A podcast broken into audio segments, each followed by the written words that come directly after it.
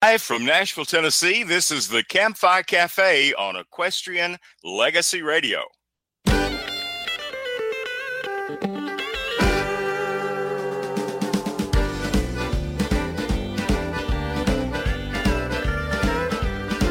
This thing called love, I just I can't handle it. This thing called love, I must I get around it.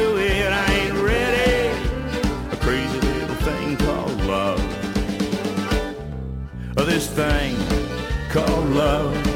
It cries in a cradle all night. It swings, it jives, it shakes all over like a jellyfish. You kinda like it. A crazy little thing called love. There goes my baby.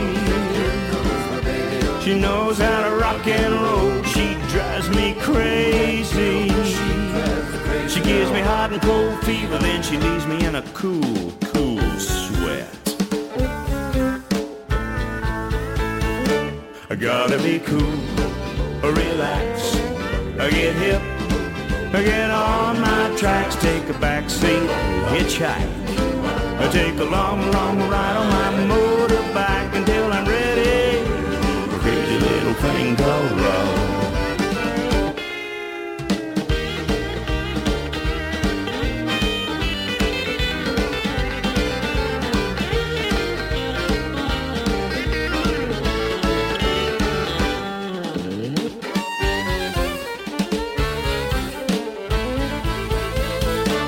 I gotta be cool, relax, get hip, get on my tracks, take a back seat, hitchhike, take a long, long ride on my motorbike until I'm ready. A crazy little thing called love.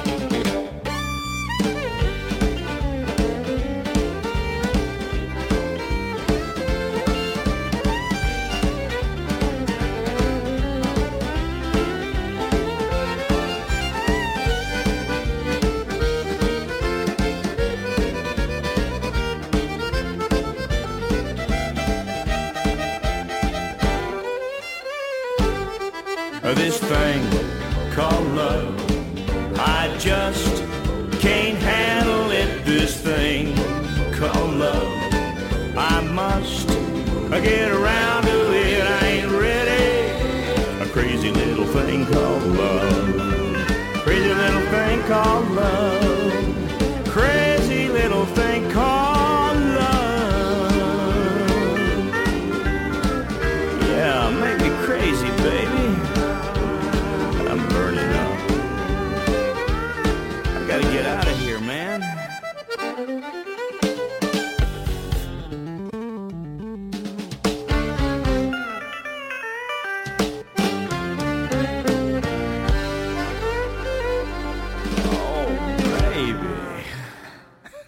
Well, good Thursday morning from Nashville, Tennessee. I'm your host, Gary Holt, and we're starting things off with a crazy little thing called Love by R.W. Hampton.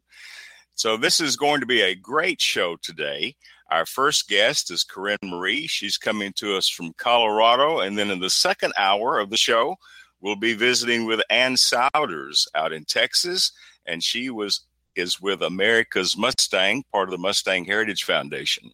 So that's all coming up today on Equestrian Legacy Radio. And when we come back, we're going to be talking with Carin Mari. You're listening to Equestrian Legacy Radio's Campfire Cafe, heard around the world, streaming live online and on demand at equestrianlegacy.net.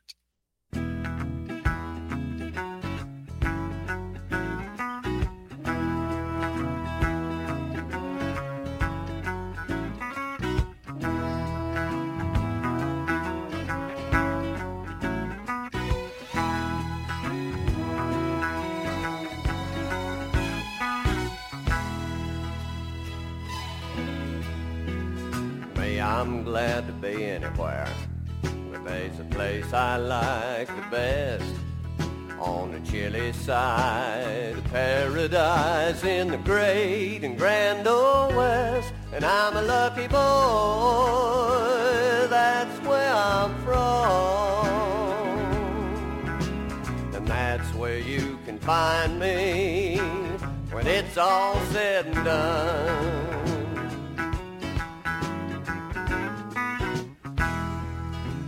Yes, and I've seen the green of Tennessee, the colored lights of a New York night. Stood in a red sunset on the beach in Texas in the moonlight. But nothing sets my spirit free, and no other color can do. Like the winds of old Wyoming and Colorado blue.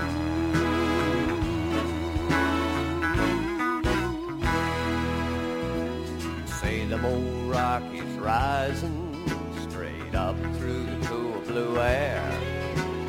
Sip that cold wild water running down to make you feel like a grizzly bear. And at sundown, I sit and watch 'em gleam. Come so close to glory, not even in a dream.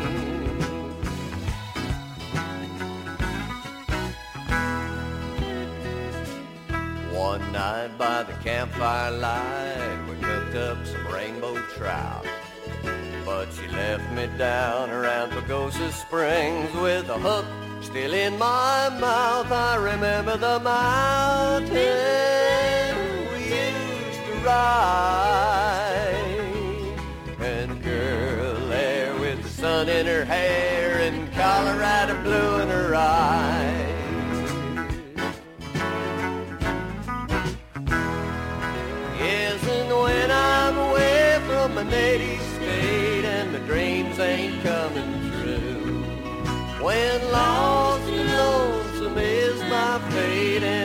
like I'm bound to lose, it's the homesick, misted, sorry face, a thrashing him his own Jew.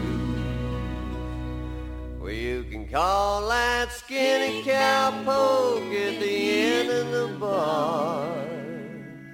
Colorado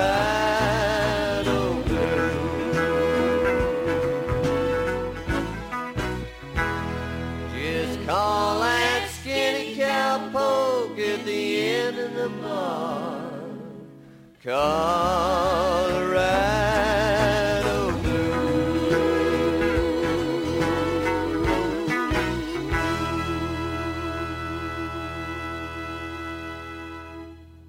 Well, that's a song from our friend Gary McMahon, Colorado Blue. And this young lady is a Colorado cowgirl, horsewoman, and singer and songwriter.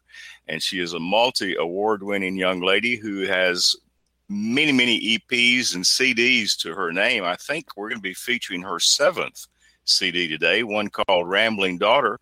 Carin Marin, Mari, welcome to the show. I'm going to get tongue tied this morning All right. well, Good morning. Good morning. Thanks for having me. Well, glad to have you with us. It's been just over a year since you were with us the last time, and we featured your EP, Miles Per Hour, and now we get to feature the brand new CD, Rambling Daughter, another great one. And um, we're looking forward to sharing a lot of music with the audience out there all around the world. But before we get started with music from your CD, tell us a little bit about um, where you grew up in Colorado, and it's a fascinating story about how you got started into the music business. So share a little of that with Yeah, us. well, I grew I grew up in a little town called Buena Vista, which is up in the mountains.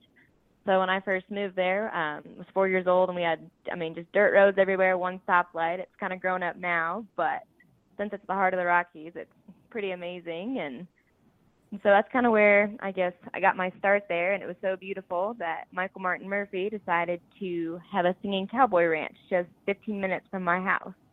And so Oh, he started that up, and it was a big, I mean, a big draw for tourists in the area. And so, being a local singer, I got introduced to him, and he invited me to come sing at the Cowboy Ranch um, with Patsy Montana's "I Want to Be a Cowboy Sweetheart." He told me if I learned to sing that song, I could come out there and sing with him anytime. And so, being nine years old, I was determined that I was going to go sing. And so, my parents took me out there, and the rest is kind of history now. Oh well, it is, and nine years old. Wow, wow. Did you have any stage Yeah, fright at nine years? You know, I really don't remember too much of the situation. All I remember is my parents kind of preparing me that Michael may or may not remember me, and so I just I bar- and I just took off. I got past security, I got past the fences, I got past everybody, and just went up and tugged him on the sleeve and just said, "Mr. Murphey, I'm here to sing that song." And mind you, I don't remember any of this, but that's what they told me happened. And the next time they saw me, they said I was up there singing away. Oh wow, that's that is a great story. I'm probably more and, nervous and now than I am when I was nine. at nine years old, we just don't know better, I guess.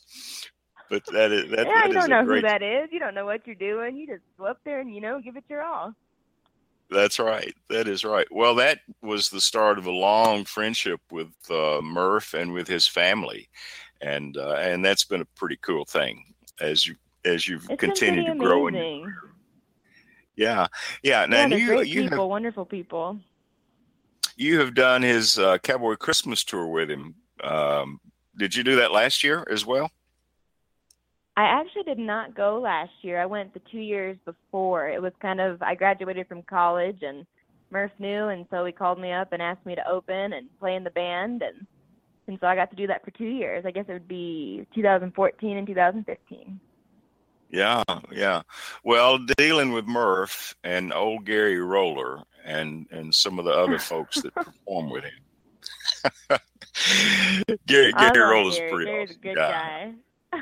He is. He is. I think the world of him. And another young performer, musician that you met touring with Murph was Sean uh, Richardson, and um, Yeah. he's he's Talk doing about a very well. talented in Nashville. individual. Yeah, he just kind of he's blows me doing away. Fantastic. He plays Yeah. full time with Dailey and Vincent now, and it's just unbelievable the places that kid's going. I'll tell you, no, no stopping him, and I don't think any stopping you. You're just absolutely fantastic, and um, Well. I, I, I, I want to go ahead and get into the first song. This is this is a song from the CD Rambling Daughter, and it's one called Home to Me. Let's take a listen, and when we come back, well, let's talk a little bit about this song and how this one came to be. But this is Home to Me by Carin Mari on the Campfire Cafe.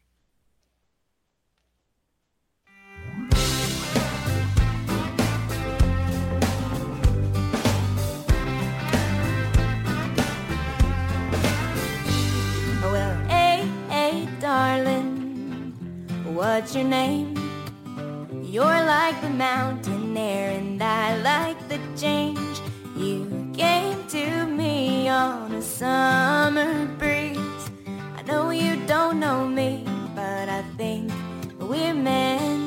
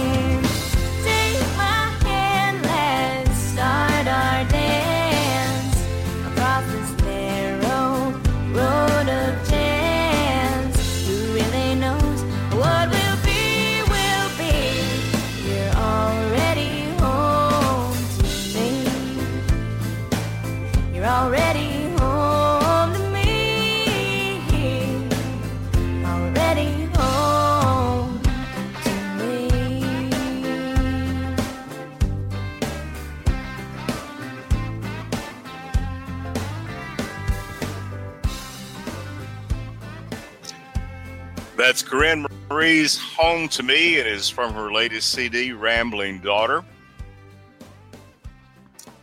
Great song, Carin. Well, thank you.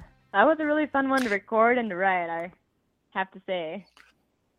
Well, tell us the backstory on this song because I, I went back and listened to the last show that you were on, and uh, and there was some real fun backstories to some of the songs from Miles Per Hour. So, tell us about this song. Well, this song kind of came about, um, I guess maybe a year and a half ago or so. I met a couple ladies, and they were managing this young artist in Texas, and he was about to record his first EP, and so they wanted songs for him to record, and so he actually picked um, the song off of my EP Miles Per Hour called Back in the Day, and then they wanted him to have a duet, and so they wanted it to be a love story and all this good stuff, and I'm really not very good at writing love songs, so it was kind of a challenge. But they wanted him to record it and me to sing it with him. And so I had to write something that I wanted to sing and that I thought would work out well. And so I kind of just I don't I don't want to say made it up, but I mean I was home and I was trying to think about how I was going to write this love song. And I finally realized that the place I feel the most loved was right there at home and I was like, you know, maybe that's what people are looking for when they're looking for love is, you know, someplace kind of like home. And so it That- turned out that- the guy didn't even record my song, and so I had to do it. But it worked out. uh, gosh, that kind of reminds me of uh, um, the Trio CD.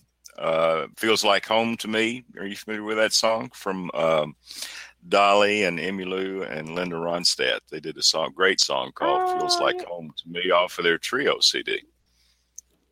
Oh yeah, I think I have heard that. How awesome! Yeah. Yeah, that's great. That is great.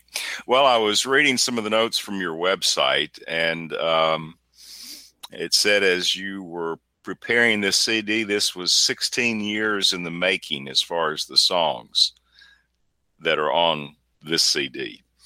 And uh, how, how, how do you go about selecting songs for CD and and when you're writing, if it took you 16 years, this was 16 years.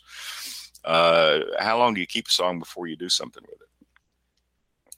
You know, I think it just all depends. So that there's a track on this album. I don't know if I've sent it over to you or not, but it's called "Running From You," and so that melody I've had for probably ten years or so, and I just was never able to put lyrics to this melody. And so finally, after having a conversation with my grandmother, she inspired the lyrics.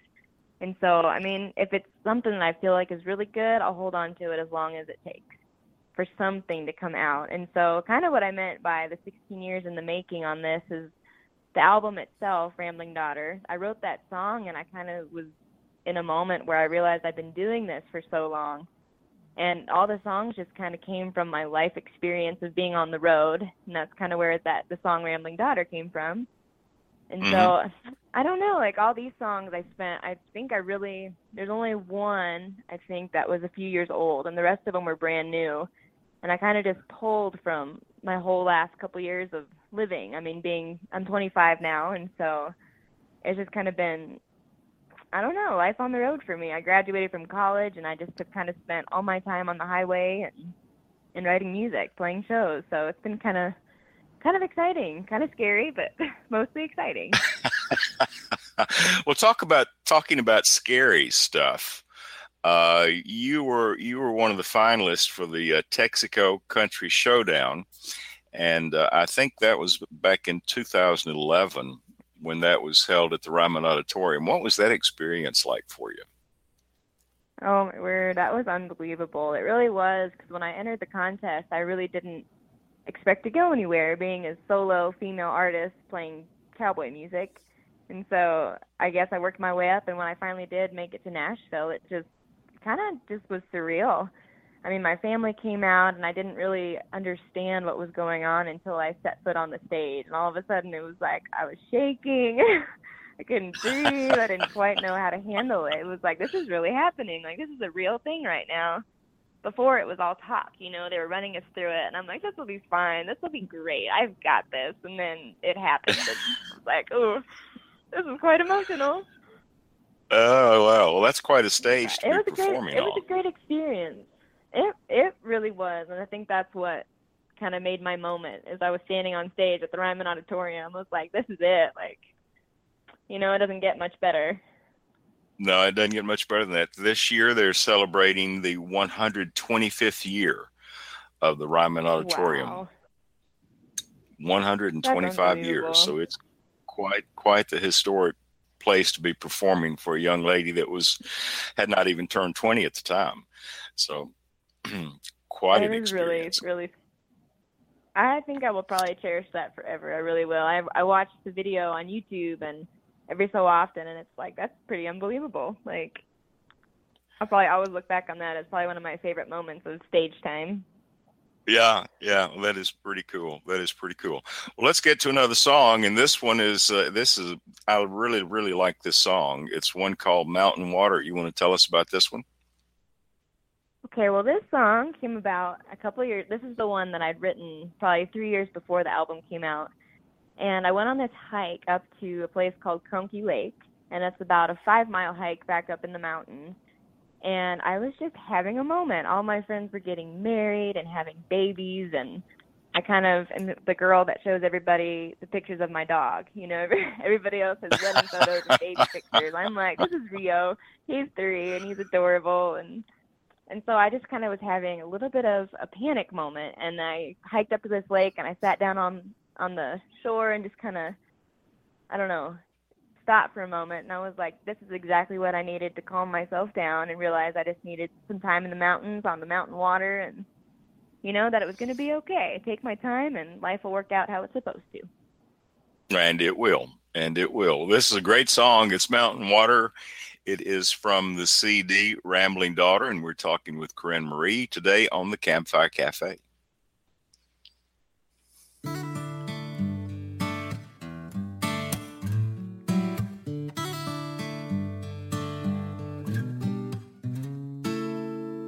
Oh, the light of the sky is bright tonight. Though I've got lonely alone, but I feel found. I'm making my way to higher ground. I need a drink of mountain water. Nothing sweeter or taste to bother. It takes away all the worry and pain through my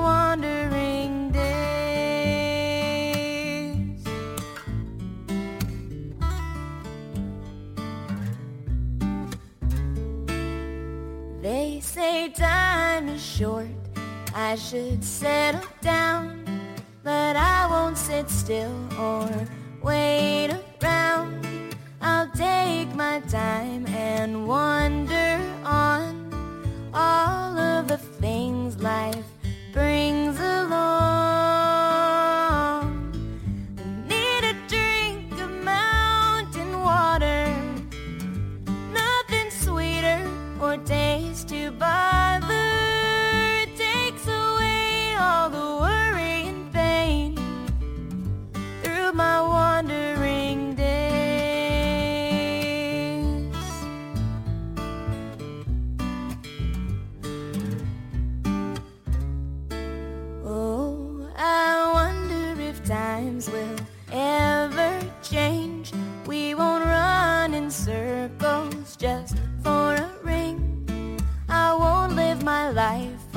familiar string.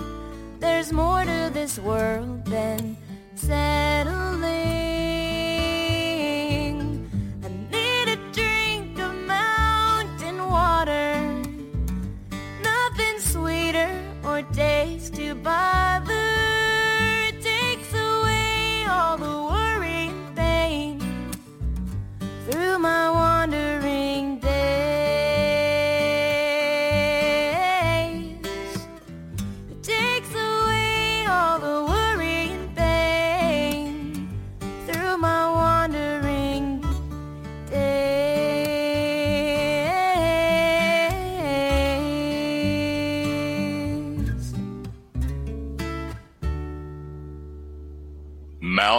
Water from the CD Rambling Daughter. And we're talking with Carin Mari today on the Campfire Cafe.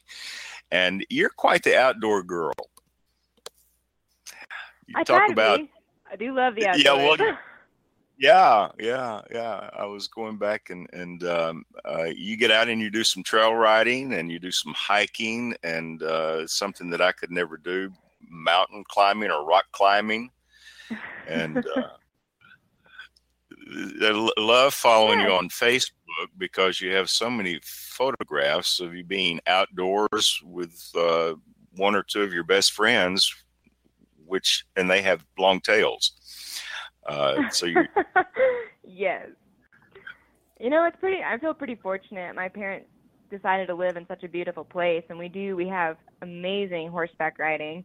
Um, the Colorado Trail obviously runs. I mean, probably less than three miles from my house is one of the sections, and so we can ride along that for days. And I mean, it's just unbelievable. And we do have um, the most 14ers in, I guess, two hours of my house in the state, basically. And so it is fun. It's a, it's a challenge. It's not anything that, I mean, I do it for fun, but it's kind of it's one of those reminders in life where you're like, this is really difficult, and I mean, you can't breathe. You, by the end of the day, it's like I can't feel my legs, and it's amazing. It really is. It gives you a whole different perspective on the world. I mean, not just your view, but for me, it's a reminder, you know, to keep to keep going. Life's hard. There's mountains to climb everywhere, and so it kind of just is how I it's how I solve problems. It's how I I don't know, just escape from the world a little bit. I love I love my job. I love traveling around the country and meeting people and being a people person, but every now and then I just need I need a day with my two best friends off in the mountains with no cell service and luckily they are pretty happy to tag along. Yeah, yeah. Well, they're good companions. They're good companions. Well, you did this. This is your second uh, CD recorded in Nashville. How was the Nashville experience for you? It was unbelievable. I was hooked when I did that miles per hour EP. The whole atmosphere, just the experience was just kind of addicting. I mean, the guys that they hired to work on my album were just so good. They just were so into it. And so when I came back last October to do Rambling Daughter, it was the same the same feeling. We went down to Omni Sound Studios, and that's where we recorded the six um, full band tracks. And I mean, it was just I can't even explain the feeling. It was just kind of magical. I mean, these guys came in with open minds and open ears and really gave it their all and that just kind of it helps inspire me to keep doing what I'm doing because somebody else can be as passionate about my music as I am and and so I keep I keep writing and I keep hoping that I can go back hopefully this year and do some more music just because it is so Uh, great. That is great. Well, from the first time that you were in Nashville to when you were in town in October, how much did the city change? Did you get Did you get a chance to see a little bit of the city?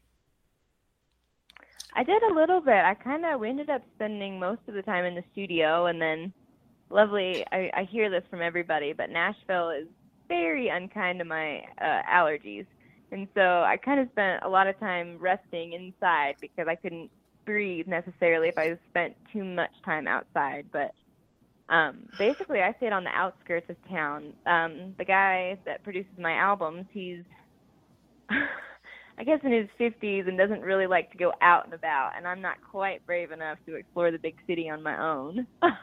I come from a one stoplight town, and that's kind of where my comforts are. And so to explore, I've been down Broadway a couple times, and it's pretty amazing. It really is. I saw I Nashville. they explained where a few of the studios came down, and then uh, skyscrapers or high rises went in, and so I know it changed as far as that goes. But unfortunately, I haven't got to spend quite as much time as I'd like there. Well, you're going to have to stock up on allergy medicines and get out and explore the city just a little bit. Nashville has truly become one of the it cities in the country, and um, between our music industry and between the uh, healthcare industry and and the automotive industry and all the other industries, Nashville has just grown by leaps and bounds. And and I think they said there were more um, cranes on the skyline in Nashville than almost any other city right now. It just Wow. continues to grow, I- and yeah, it's crazy. I believe it. That's what I've heard from everybody that's lived there, and some of my friends. Even one of the girls that I grew up with, she and her husband just moved there. They're in the medical field, and so it is true. Everybody's going there. It's the place to be. Everybody's everybody's coming to Nashville. I think they said there were about hundred people a day moving into into uh, Nashville or the Wow. Middle Tennessee area. You know, you don't necessarily live in Nashville, but you're in the in the in the burbs. You know, close enough to drive in. Well, I guess I better But catch up with the times. better better come visit. there myself. come yeah, come on down. Come on down. Well, we've got some mountains back here. The east the east side of uh, uh, Nashville, going back up toward the Smokies. It's beautiful, beautiful country.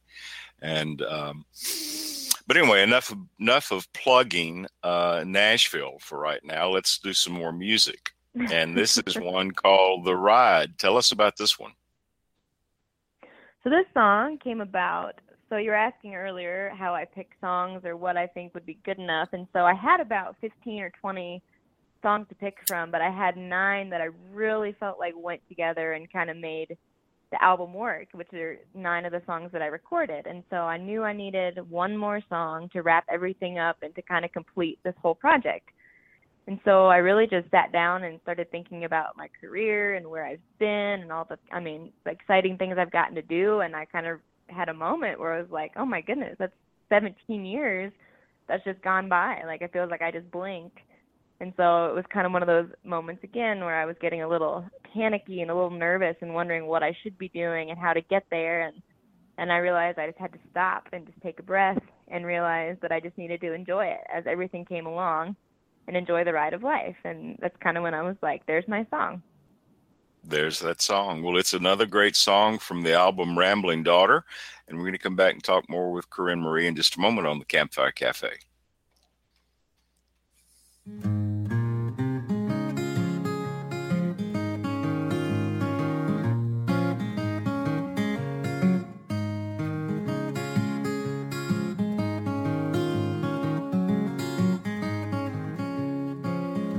Once upon a time, I was young, life had just begun. And looking back now on my youth, there was so much I forgot to do. Days go by, it feels like I've been left behind.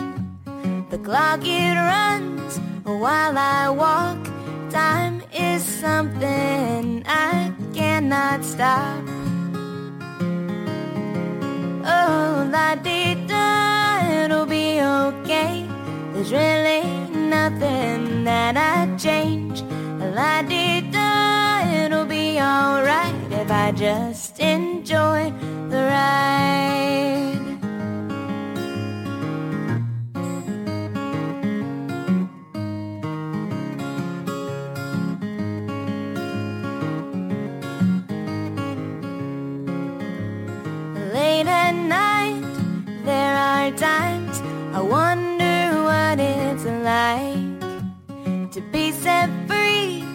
All the worry and to not be tired when I get up early.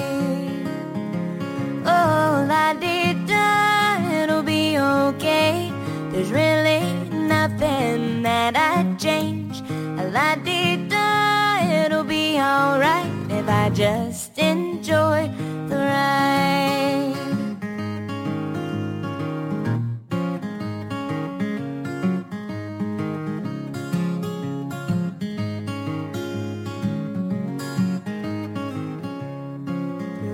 There'll be one more day and one more night until we're out of time.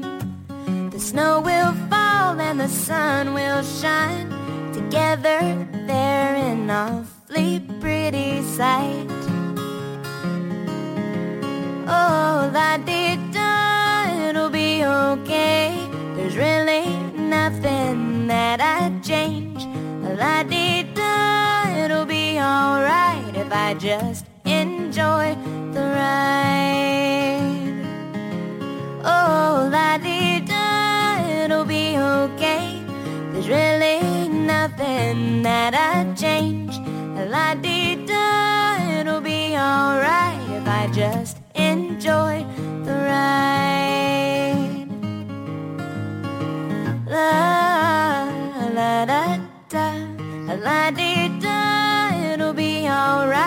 I just enjoy the ride.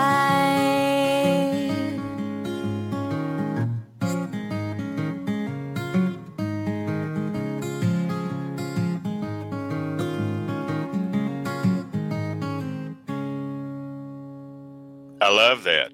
That's called The Ride. It's from the CD Rambling Daughter. And uh, it's very reflective. You know, we get so busy that we don't time to enjoy the ride and enjoy the things that are around us. You know, I sometimes I almost miss the sunsets. I get busy and You know, it's like kind of it's kind of the sad truth. it is. So it's like I think is. it's kind of why the song came about too. Is it's like sometimes you do, you just have to stop and you know enjoy the little things. Yeah, you really do. You really do.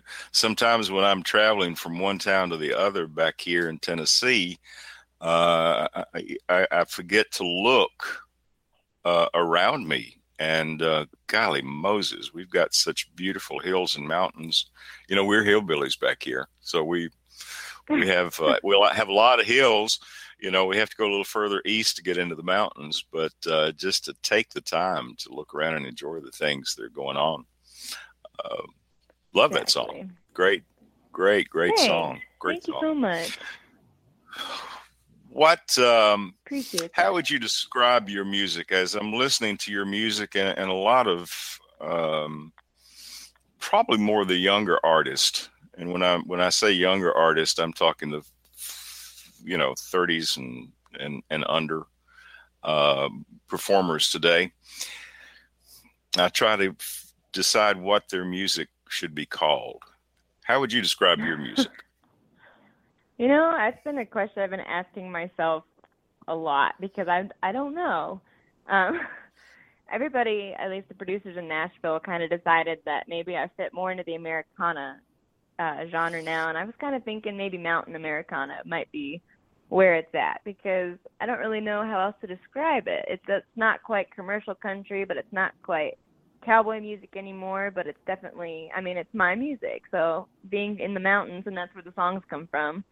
I kind of feel like I Uh-huh. like that term, Mountain Americana. I like that. I like that.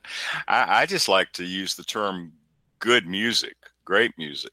But um, uh, to me, a lot of the artists today, it's it's kind of more of a folk type. I guess that's what they're calling Americana today. Maybe the folk I type think music. so. You know, it's just got a great feel to it, and um, it, it's certainly not contemporary country music and and it's not the old cowboy music that you hear so much but it's just a great sound Yeah. and as as i told a friend of mine at wsm radio the other day some of these young artists should be played on every station out there so you need to be getting airplay on wsm and all the other big You stations know, I would because it love just every bit of that. yeah, yeah. Well, that's the way it should be. That is the way it should be.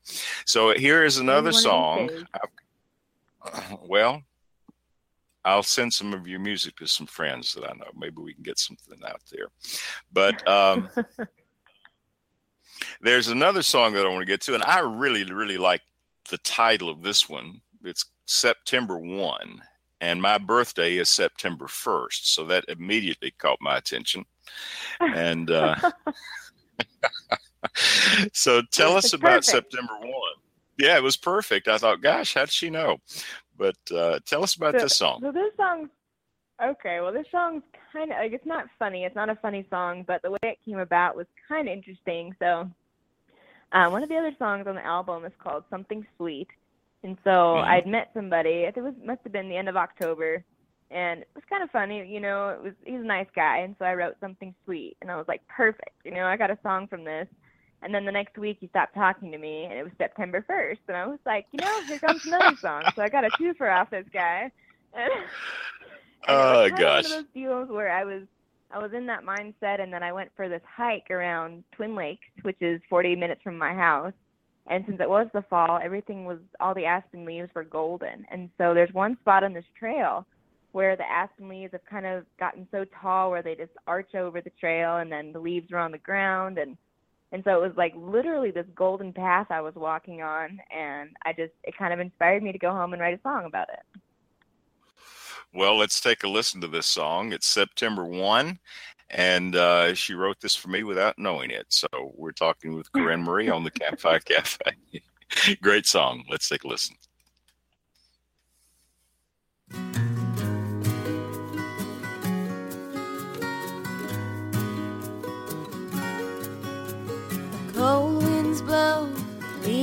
Falling, the days are short, won't be long, and I can't find my shelter from the storm. The grass is lost its gentle green, it's covered now in a frosted sea, and I can't weather you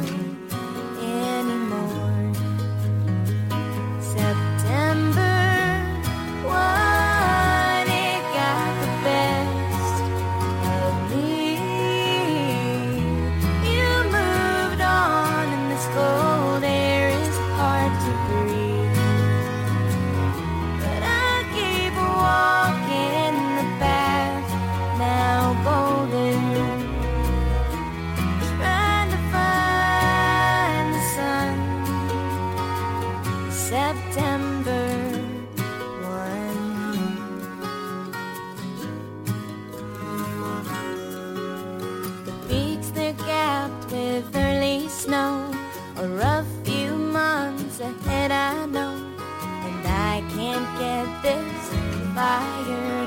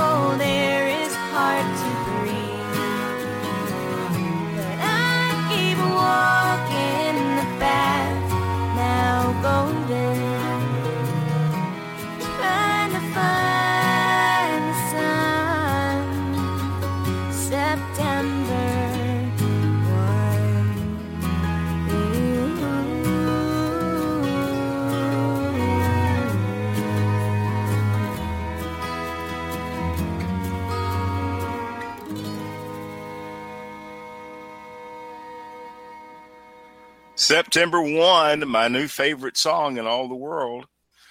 and uh, that's Carin Mari from Rambling Daughter. Rambling Daughter. So your your music is just absolutely great. Uh, I loved uh, Miles Per Hour, and um, people need to find your music and they need to find you. And uh, let's see, you did the Santa Clarita Cowboy Festival again earlier this year, didn't you? Yes, I did. We went out there in April. That's one of my favorite shows. Yeah, that's that's and a I great, will be great at the uh, that's the Rio Ruidoso Downs Cowboy Symposium they have in October. I think it's the first or second weekend in October, and then I'll be back out at the Heber City Cowboy Poetry Gathering in um, Heber City, Utah, and that's also in Yeah. October, the end of October. Those are two big ones, two great two great gatherings out there, and uh, people need to put that on their calendar. And you're also going to be performing, and we've got a lot of folks that are listening out in Colorado, and so you'll be at Stargazers Theater in Colorado Springs next weekend with the Flying W Wranglers. So a, a Yeah, real opportunity for folks to see you then. Yeah, so um, that's that's a pretty I'm cool little theater there, isn't it? It's an awesome little theater. That's where we did uh started Murphey's Cowboy Christmas tour two years in a row and then um I'm actually supposed to open for Jack Ingram there also later this summer. And so it's kind of become my favorite little venue. Yeah, yeah. Well, that's that's an easy place for people to get to if they're uh, in several different states. They can get to Colorado Springs pretty easily and Yeah. catch one of your shows. So that is cool.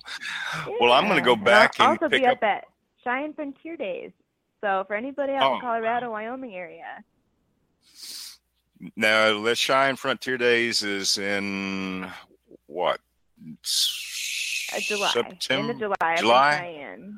Okay. Yeah, All right. it And starts that the 21st to the 30th. okay, and that that is a big deal out there too. So some great venues.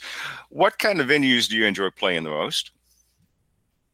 You know, it kind of it just depends. Um, I love the one of my favorite things about Colorado is that we have all these old opera houses and old theaters, and so they're just these intimate, cool little venues. Um, I'm supposed to be booking a show here soon at the Tabor Opera House in Leadville, and that is my favorite venue. There's so much history in that building. Um, so mainly because of that, I love I love old venues because the acoustics are so great. And then I also love just I play every week at a guest ranch, and so it's about 20 to 30 guests. And those shows are so much fun because it's kind of like you really get to know everybody in the room, and it's really intimate and just a whole lot of fun. So everything it just kind of depends. I mean, it really does. Well, Colorado is such a neat state, and and by the way, have uh, I, saw today that there's some fires that are going on in some areas that are being closed off uh, in Colorado. Have you seen any of the fires that are happening out there? And I know that No. they're having some out in Prescott too. Yeah, I have not yet. I mean, the flames we did a few years ago. I know there was a the start of a wildfire um, about 40 minutes from my house, but they were able to contain it pretty quick. So I haven't yet to see any, but hopefully they can manage that. They sure do a great job. of trying to keep Well, they do. Control. Yeah, they do, and and these fires are so devastating. You know, we had one here in Tennessee up at um uh, Gatlinburg uh, a few months ago, and it was just Yes, so devastating to so many homes and businesses and people displaced. And and so our prayers go out to all the folks right now in the West that are that are dealing with these fires. And I think I saw on the news this morning that there were like 21 different major fires that were taking place. So. Um, Yeah, We well, I'm posted actually on my way to Cedar City, Utah, and they've got a huge fire there in Brian Head and over Panguitch and Parowan. So hopefully Yeah. they get that. That's beautiful country out there. So Yeah, it it really is. So it's that time of the year where where folks are dealing with the fires and uh, and in some parts of the country with tornadoes and you know flooding's been going on. So um, prayers for those folks that are dealing with those fires right now, and uh, and and we hope that those are contained quickly. But uh, anyway, here's another song I want to get to, and this is one we were talking about just a minute ago. It's called "Something Sweet," and um, so thank thanks that thanks thanks to that cowboy for inspiring a couple of songs right here. So yeah, that's what, that was his job for me. Two good songs. Oh gosh, well let's. Oh gosh. Well, let's take a listen to something sweet and come back and talk more with Carin in just a moment. You're listening to the Campfire Cafe on Equestrian Legacy Radio, heard around the world on your mobile device and streaming live online and on demand at equestrianlegacy.net.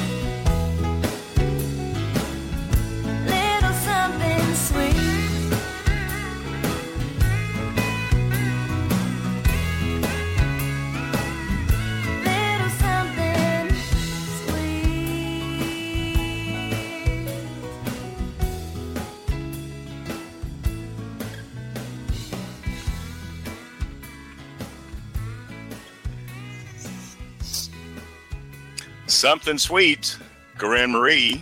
And that again is from her album Rambling Daughter. So you'll want to pick that up. And your website is what, Carin? It is CarinMariMusic.com. C A R I N M A R I.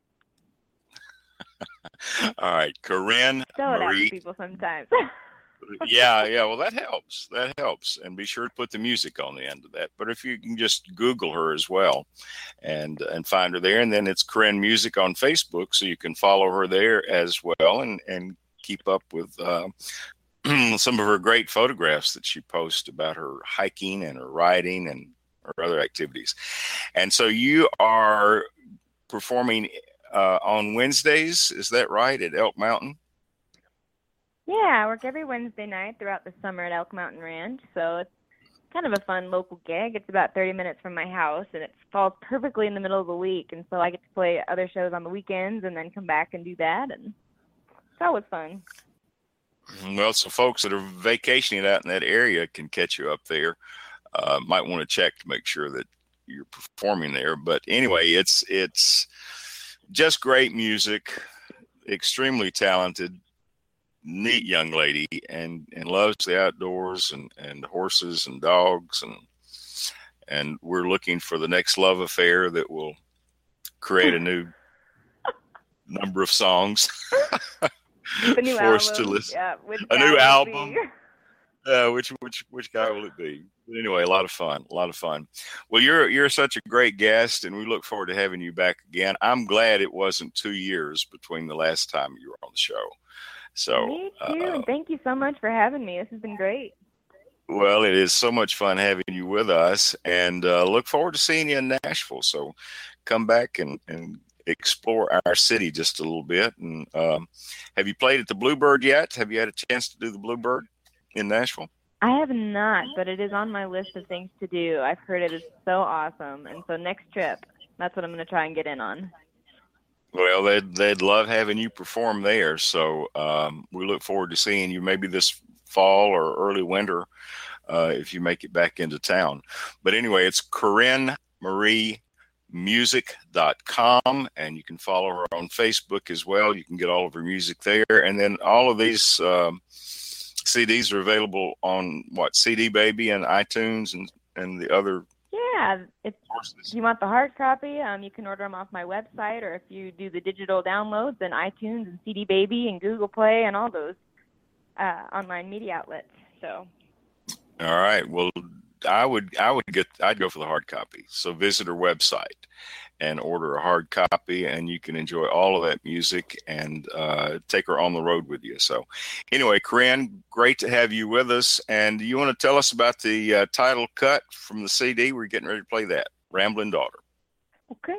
Well, the title cut, this is kind of what inspired the whole album when I wrote this song. Um, I kind of wrote it about my life, and I wrote it about um, a lot of the powerful women that I have in my life that have hearts like mine and love life on the road and love adventure. And so I wanted to write a song to give back a little bit, and then it kind of just turned into being the perfect little title track for me. So this is for everybody. Well, this is for all the women, all the people that just love love adventure and don't ever stop seeking that. All right. Well, it is "Rambling Daughter." It is the title cut from the CD. And Carin, you have been a great guest. Look forward to having you back with us. Thank you so much. Sounds good. Thank you. Well, thank you. Have a good day. You too. Bye bye.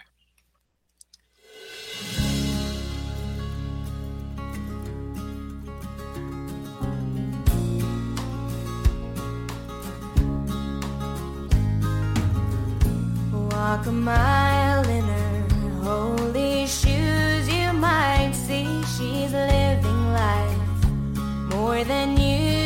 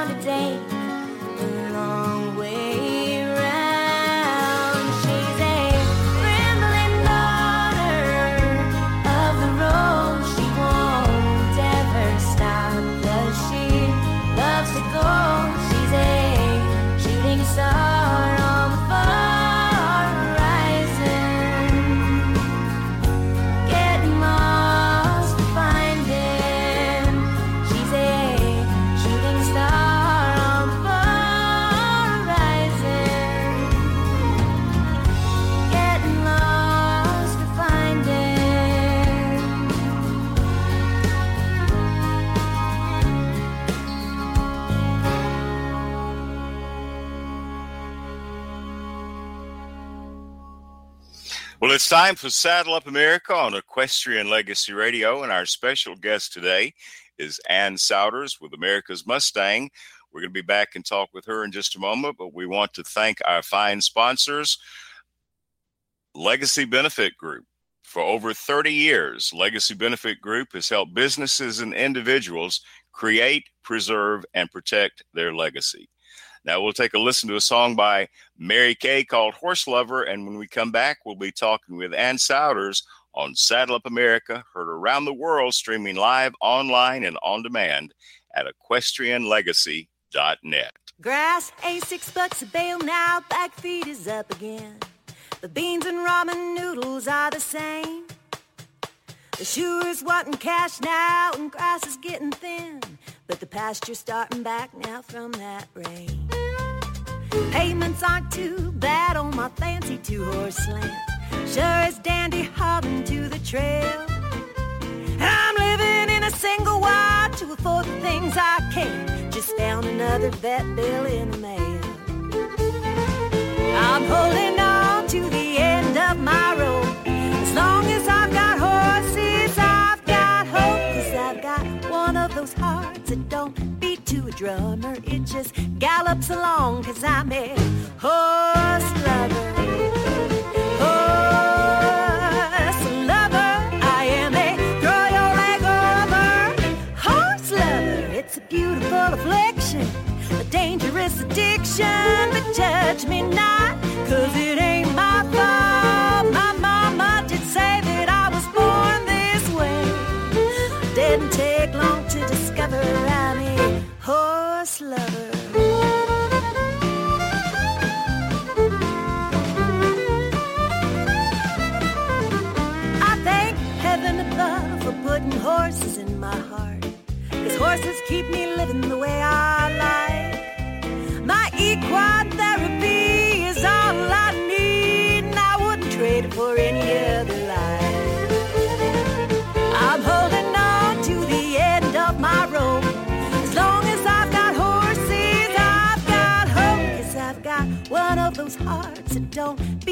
Drummer. It just gallops along. Cause I'm a horse lover.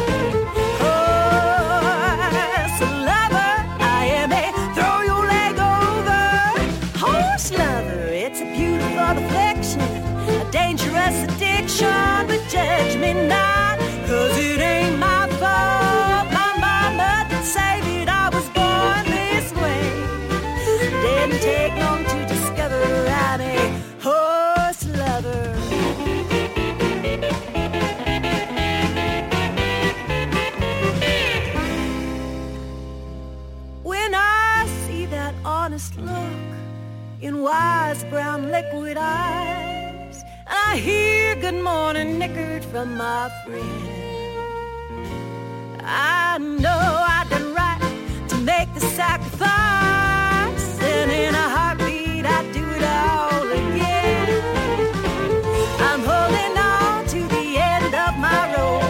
As long as I've got horses, I've got hope. Cause I've got one of those hearts that don't beat to a drummer. It just gallops along. Cause I'm a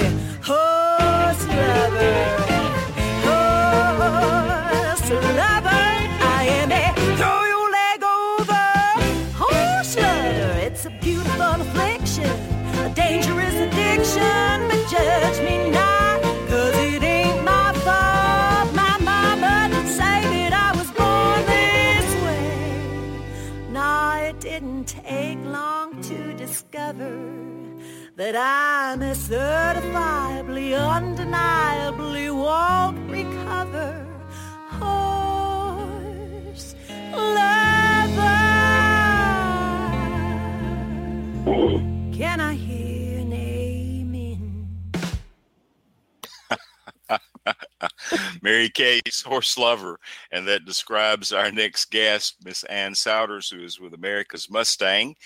Hey, Ann, how are you? Well, I'm good. I, I just need to say amen after that song. Uh, I thought that was an appropriate song to introduce you. So we met a few weeks ago at Rendezvous 2017, and one of the nicest folks that you will ever want to meet is this lady, Ann Souders, and dedicated to what she does. And uh, Ann, tell us a little bit about America's Mustang. Well, Gary, I'd love to. And we had a wonderful time there at the Loretta Lynn Ranch with y'all. And I just want to thank you so much for having us and, and having me today. And uh, I love talking about America's Mustang.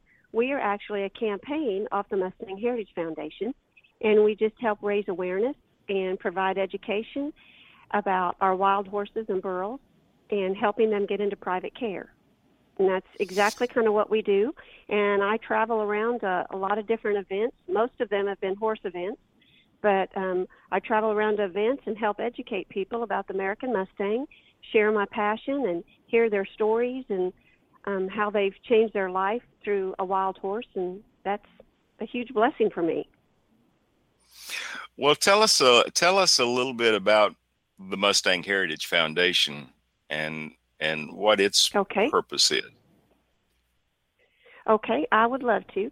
The Mustang Heritage Foundation is a foundation off the Bureau of Land Management, and uh, right now they're based in Georgetown, Texas, and it is a program and a foundation that helps with programs that helps. Our main goal is to get wild horses and burros adopted in private homes and private care. And we do all types of events, and the one that where everybody's most familiar with is the Extreme Mustang Makeover, which we have trainers that apply and are accepted to be a trainer in this. And then we they get together with wild horses. They have approximately 100 days to gentle them, train them, and bring them back to a competition. And that is absolutely amazing. It's life changing for not only the horse, but for the trainer and the riders and all of us that get to go. And Mustang Heritage, that's probably their um, event of fame, I would say, that we've had the most um, success with. And actually, Gary, right now, we have adopted over 9,000 Mustangs and wild burros into private care in the 11 years we've been started. Oh, wow. Wow. Well, I'm, I'm, talking with some folks this past week because they knew that you were going to be on the show. and some of the questions that they have uh, pertain to uh, how many Mustangs do we have today, both on the open range and in holding facilities? Okay, right now we have, well, right now we have over 67,000 out on the range. Oh wow! In holding facilities, yes, and and that's going up as we're talking because you know life happens. And then mm-hmm. in the off-range facilities, we have around forty-six thousand. Wow! So we we have a lot wow. more to get adopted out, but that's what we're here to do. Yeah, yeah. Well, of course, everybody loves the symbol of the American West, and that's that's the wild Mustang. And um, yeah. Uh, it, it, was a lot of fun. I was going through through your website this week, America's Mustang website, and um, uh, I, I think I told you the other day I started watching a little hour video. I was going to watch like just a few minutes yeah. of it, and then once I started, I had to stop everything I was doing and just watch the whole thing. But the um, uh, Wild Horse Annie was kind of uh, instrumental mm-hmm. in bringing attention to the to the plight of the American Mustang. Uh, I think probably back in what about 1959, and uh, yes, that's when it all kind of started. Yes. Yeah. And she was the one that was really instrumental in helping our laws get changed to protect them. Yeah, because there was there was a lot of uh, uh, there were a lot of abusive practices that were in place back in, in, at that period of time, and and uh, the way that the Mustangs were collected and then just um, sold yeah. off, I, I guess, for slaughter, for dog food, for for for whatever during that period of time. Mm-hmm. Yeah. And then and then things kind of changed. What was it about 1971 when the Wild Horse? Um, yeah. Uh, what what's the name the for that law? Act went in effect. Yeah, Wild Horse Wild Act, went, into, went into effect. to help preserve them and uh, take care of them and manage them, which is what is one of the priceless things that I get to help educate about because um, it's not only Mustangs out on the land. You know, we have other wildlife, and um, so we need to manage the lands to help them. And that's where Mustang Heritage comes in effect, where when Mustangs get brought in, when they get too abundant and they get brought in by the government, the BLM, then we have the pleasure of introducing them to what I like to say real freedom into someone's home and private care. And I, I'll tell you, Gary, I've had the great experience of getting to have Mustangs myself. And I, I think I already told you that, um, like the video you watched on our website, Mustangs are very contagious. so once it gets in your blood and gets going, um, it's kind of like Lay's potato chips, I guess. You can't just have one. Yeah, yeah. So um, yeah. the more you learn, the more you want to learn, and the more you get involved, just the better it is. And I think that's one of the greatest things. Anybody can get involved to help us. You don't just have to adopt a Mustang to help Mustang Heritage or America's Mustang and to be involved. So that's one of the really great things that we can do. Everybody can be a part of it. Well, that's true. Instead of, eh, you know, if you can't, if you're not in a situation where you could adopt a Mustang, where you don't have the land or the facilities, or feel like you don't have the the uh, knowledge or ability to work with a Mustang, you can make donations to help. Yeah. And uh, and, and that's a yeah. that's a big important piece of uh, uh, of the whole thing is is providing funds. You know, one of the misconceptions that that I think a lot of people have is they don't understand that the the management of the rangelands uh, doesn't just include the wild horse population, but as you mentioned, it, it's the wildlife, uh, it's the grasses. Yeah. Um, and one of the Mhm. things that happens, and, and I, this was a very, this was a great video that I watched. I would encourage everybody to go visit the website and take a look at that. Uh, but there are a certain number of areas that are designated for wild horses, and then there's a there's a Yeah. number of horses that would be allocated to those lands. So if that population increases uh, uh, above the allocated uh, uh, number of horses, then the gatherings take place, and and and the horses are Yeah. brought in and made available for adoption. So Right. yeah, uh, it- it's kind of a thing like we have to great share. thing about. America's.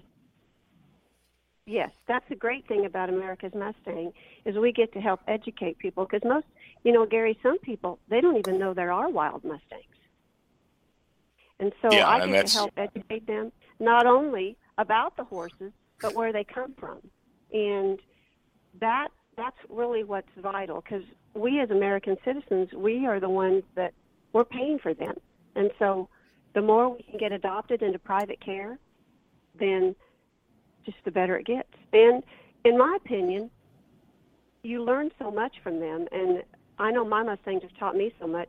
That's the great part. And we have so many great trainers involved, and I've got to watch them over the 11 years um, really grow. And I, I really truthfully can say, watching them participate in the makeovers every year, they get better and better because the horses make us better as we learn. You know what I mean? I do. I do. I do. We can Yeah. learn so much from our horses, and um, that can can uh, affect us in so many different parts of our lives. It's just pretty amazing.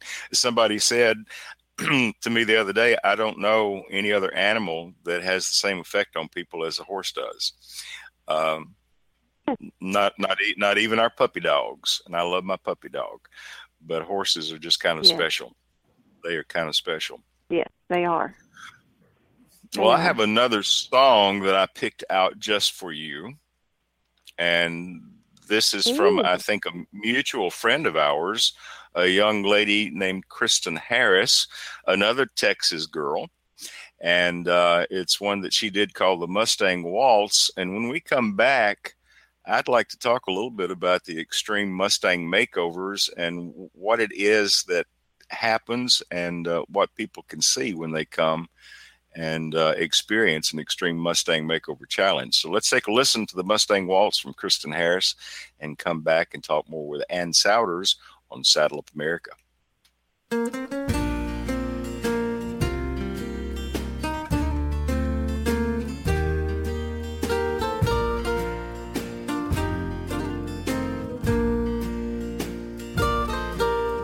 She's mucking stalls, but she whistles a call, and hoofbeats are heard rapidly.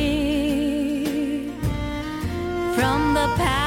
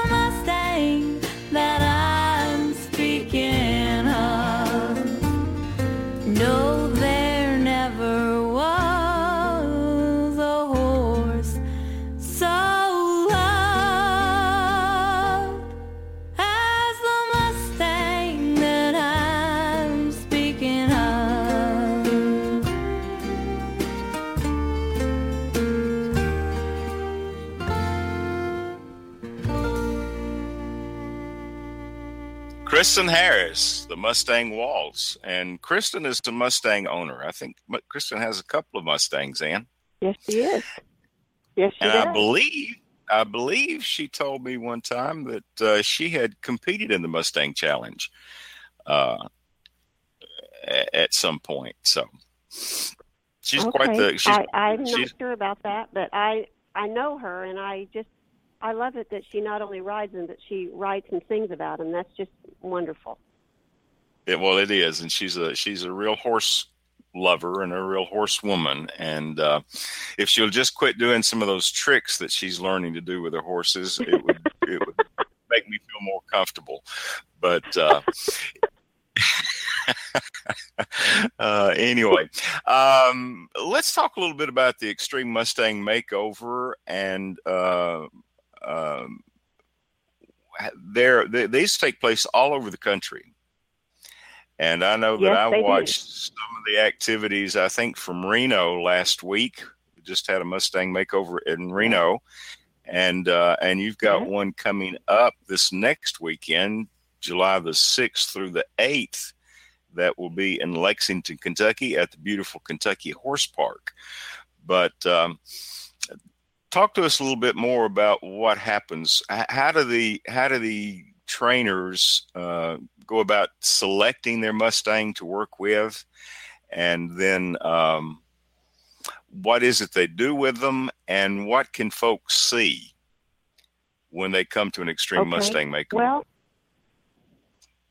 the really amazing thing about this is it, it's really magical, Gary, and I'm excited that you're going to get to participate and come be a part and watch in Lexington. You'll get to see for yourself. But with approximately 100 days, these trainers kind of go from wild to mild. And we have trainers that come all across the United States, and that just shows you what a great Mustang family we have that they believe in what we do. And um, they they apply and get accepted to be a trainer, and they like with the one in Lexington, they're given a number. And then when they go pick up their Mustang, then they pick the Mustang that has the same number. So you- Okay. many times you don't know what Mustang you're getting till you get there. There's some events that you do, but um, not like in Lexington and the majority of them this year. And then they have approximately 100 days to gentle and train these Mustangs, bring them back to wherever it is, like next week it'll be in Lexington, and then they will perform with their Mustang through several events. They do um, some in-hand, um, an in-hand event where they pick their feet up and load in the trainer, trailer, and halter, and um, things like that that go on. Each event gets just a little bit more intense, goes to trail riding, and they do some maneuvers, and then they get to pick a top 10. And then after the top 10 is picked, that top 10 gets to do a freestyle on Saturday night. And it's a wonderful event that we do, the Extreme Mustang Makeovers. Like the one in Lexington, everything is free of charge to everybody until the final on Saturday night. And um, you have to have a ticket to get in, and then all the trainers that were in the top 10, they will do a freestyle. And we have judges, and then we pick the winner, and everything's announced. And right after that, then all of the Mustangs that were in the competition, in the adult competition, they go up for adoption. So if you come, bring your horse trailer because you never know when one of these might grab your heart. uh, gosh. Now, now I think that you mentioned to me the other day, and I and I was in an extreme Mustang makeover in Murfreesboro, Tennessee, several years Yes. ago. But it seems like there were a lot of young people that were competing, and I think they compete with what long yearlings. Yes, they do. They do. And Okay. Gary, they are rock stars. Let me tell you. That watching the youth what they do is absolutely amazing. And I love watching the transformation of not only the Mustang, but of that youth throughout that 100 days. It, it's really something to experience and see. Now, now these, and I think you told me that I think you told me the other day, if I'm not mistaken, there were going to be 40 youth that would be competing in Lexington. Yes, there's almost 40 youth. Yes, yes, yes. And because they have um, yearlings or two year olds, they don't ride them. But let me tell you, what they do with those horses in 100 days is absolutely amazing. And I know you are going to have a wonderful time watching. Well, it. I'm looking really forward good. to. I'm looking forward to it. It seems to me that that if I recall, they were they were having horses standing on pedestals and going through maneuvers and Yes. and uh, laying Yes. down and uh, you know what what these kids are doing with these young horses in just a hundred days time hmm is just Yes. pretty amazing. And I and I'd have to agree they are the rock stars of this. Um, They are. so as as people are competing and going through the uh, the uh, different classes with the horses, and then at the end of the event, uh, you have a live auction uh, for folks to be Yeah. able to to bid on the horses and um, Yes. On the adult horses.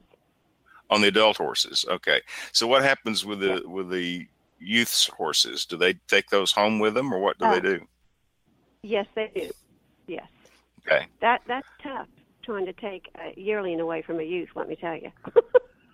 so Oh, well, I could believe that. take Yeah. the yearlings home with them. Yes. So Well, that is uh, that it, and it's really amazing. They all go up for adoption, and anybody can bid and be part of it. When you get there, you go to the BLM booth and you fill out your sheet and get a bidder's number.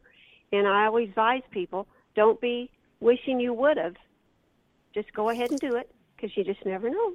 Miracles happen.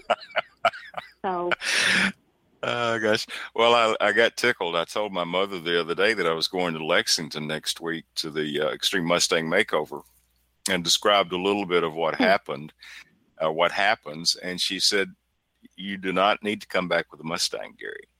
And I said, "Well, I'm." oh gosh. So I didn't make any promises, but um, uh, but anyway, it's it's pretty cool. Now I, I think some of these um, I, probably some of these adult trainers get a little bit of a tear in their eye, don't they, when the Mustangs go up for adoption? oh, adoption? they do. Yeah, They do. And- And, you know, you've and- built that bond with them over a hundred days. And that that's amazing in itself, but um what it really does is I think it just opens them if they adopt their horse out, that opens them up to do it again.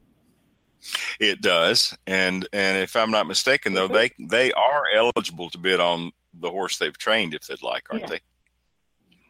Yes, they are. And sometimes that happens.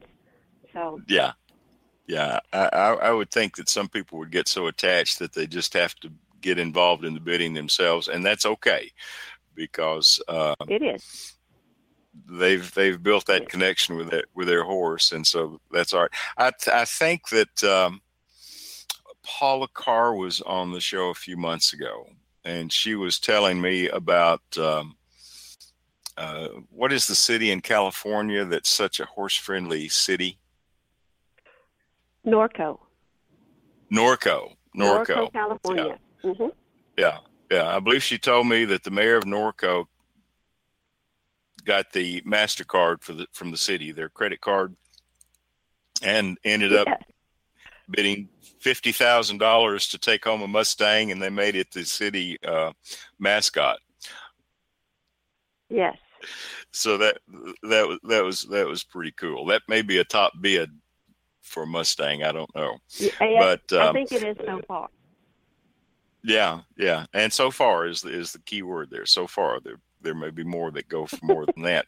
What happens? What? How are the funds used from the um, uh, uh, from the Well, auction? everything Does goes that go? back. it- everything, yes, it goes back into Mustang Heritage to have more events and help get more uh, of America's Mustang into homes and private care.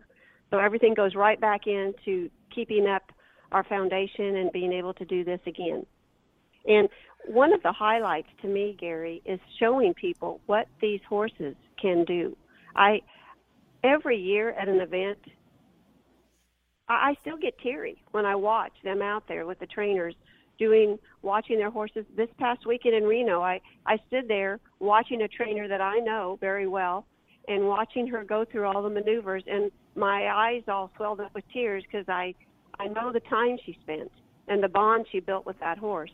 And I was watching that horse cross bridges and go through noodles and and back up and side pass over things and that was in a hundred days. Wow, And I, I never get tired of it. wow, wow. That that is that is just Yeah. too exciting, and and to see. And you know, you've and and you shared a story with me the other day, and you don't have to name any names, and maybe go into whatever detail you'd like, but it was it was a story that you shared with me of a, a lady that had lost a child and what the effect that a Mustang had on her life after that. It Could you share that story? And I will. Um, a few months ago, America's Mustang did a My America's Mustang story contest. And we had people who had America's Mustangs write in 500 words or less a story about them and their Mustang. And a lady wrote in and told how she had lost her daughter, and her daughter and son were in an accident, and she lost her daughter, and her son was in the hospital over six months. And she went through all of the grief and was struggling with this, and a friend had asked her to come help her at this barn to help clean stalls and stuff, and she was not a horse person. And so she went, and for some reason she said, I went back. And she went back, and she started building a bond with this gray Mustang named Dodger. And ended up, in the long run, being able to adopt this horse. And I've heard her many times say he helped absorb her grief. And that Wow. just really touched my heart. And Gary, the greatest thing is she just competed in a Mustang challenge that was a 60 day challenge and won many ribbons on this new Oh. Mustang that she had used for the challenge. Isn't that awesome? That is awesome. That is awesome. That is awesome. Well, it's uh, uh, it's just amazing the relationship that people have with horses, and it's amazing the kind of work that Mustang Heritage Foundation and America's Mustang and the Extreme Mustang Makeover uh, challenges uh, have and affect people's lives. And and I've seen stories of um, uh, people who have been affected, their lives have just been affected and touched so much by the horses that they've adopted, and uh, it, it's pretty awesome. So we're helping to preserve America's wild mustangs and change people's lives at the same time, and it just doesn't get much better than that. I don't think. Just doesn't get much better. No, it doesn't. You're absolutely right. How many of the Extreme Mustang challenges do you guys put on during the course of a year? Well, last year we did 10 because it was our 10 year anniversary. But this year, I believe we're doing six. Okay. So, and the final one every year is in Fort Worth. This year it's September um, 14th through the 16th in Fort Worth at the Will Rogers Coliseum. And uh, Gary, I'm inviting you. I'd love you to come. I just put it down on my on my notepad, so I've got the dates down on there. So All right. I, I would love to do that, and Well, I'm really, tell. really looking. well, I'm looking forward I to being in Lexington. Yeah, I am. I'm making plans there, so uh, that would be an awesome event.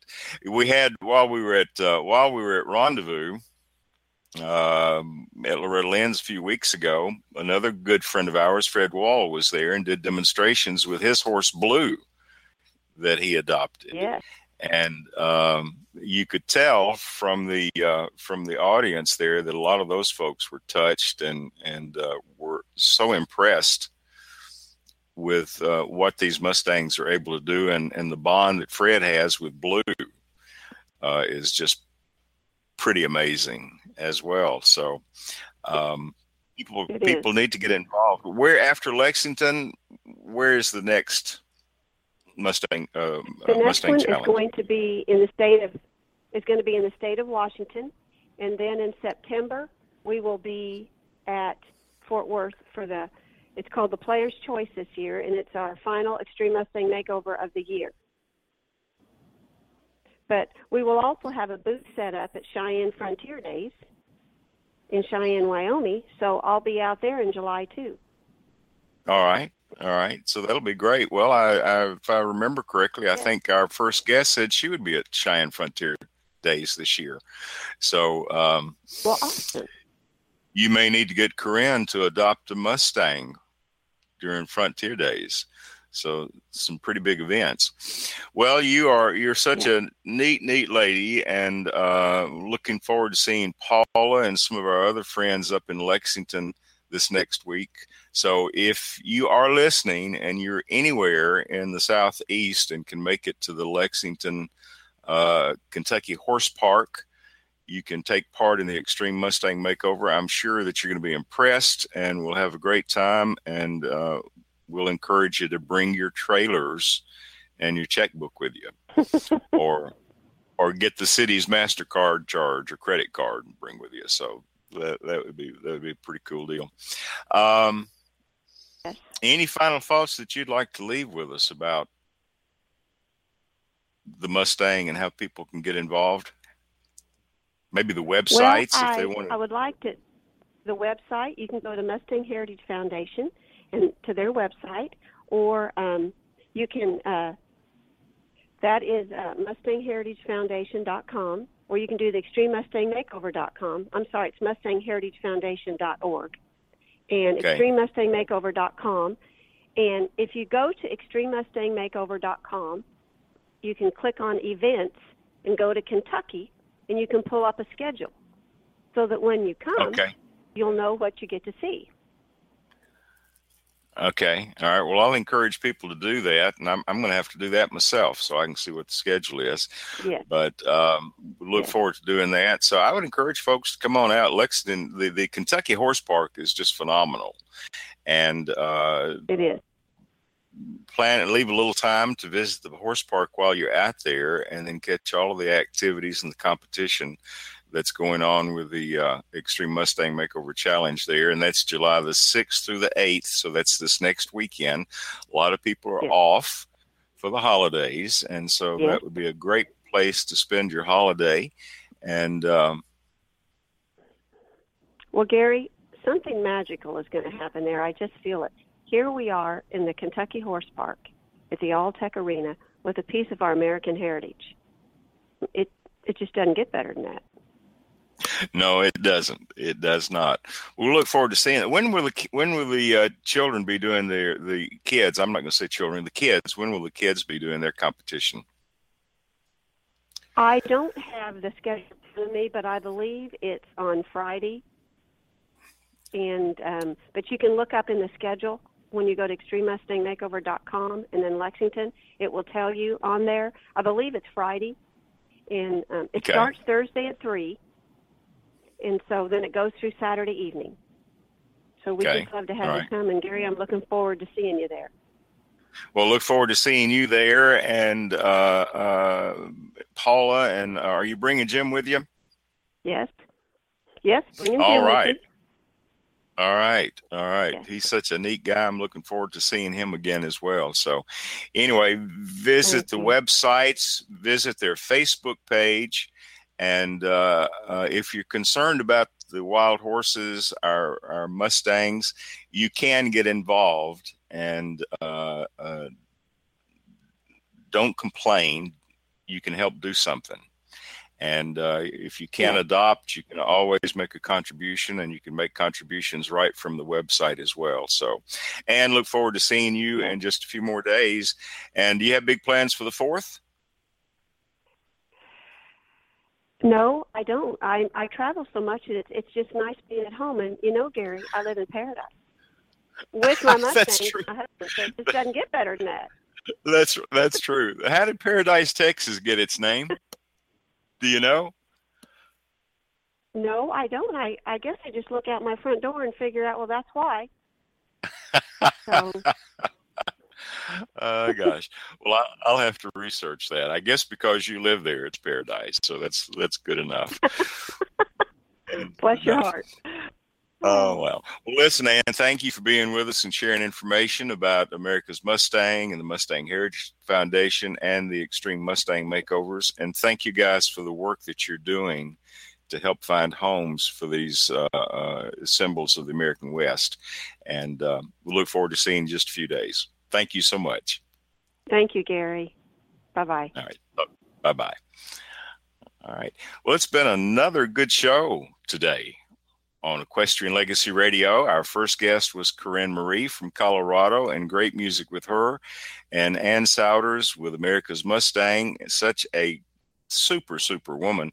If you don't do anything else and you just want to meet one of the nicest folks you ever met, come up to the Extreme Mustang Makeover in Lexington next week or hit one of the other events that are coming up uh, where you can see Ann and visit the Mustangs and take part in that as well. So we want to remind you that if you'll tune in Sunday morning, you can catch our show with Belinda Gail. Blessed Trails with Belinda Gail begins at nine o'clock on Sunday morning. And then we are back next week for Equestrian Legacy Radio's Campfire Cafe in Saddle Up America. And uh, we're kicking off July. We'll be featuring some of the great old Western movies and some of the music from those great movies that we all remember as we've grown up as children. And our special guest next week will be Cheryl Rogers Barnett. That's Roy and Dale's daughter. And she's going to give us some insight about the movies and what it was like to be on set while they were filming those. And we'll talk about some of the. Um, things you may not know about some of the songs and what kind of an effect that they had as well. And then we'll be joined by Backcountry Horsemen of America on Saddle Up America. And all of that begins next Thursday, starting at noon Central Time. And we'll remind you that all the shows are archived. So if you want to go back and listen to those anytime, you can do that. And you can listen on your smartphone as well as on your computer anywhere in the world. We want to remind you, as always, if you climb in the saddle, Get ready for the ride on Equestrian Legacy Radio, heard around the world, streaming live online and on demand at equestrianlegacy.net. And we'll close the show today out with a great song from our friend Marianne Kennedy. It's one called Spirit Horse. Thanks for listening.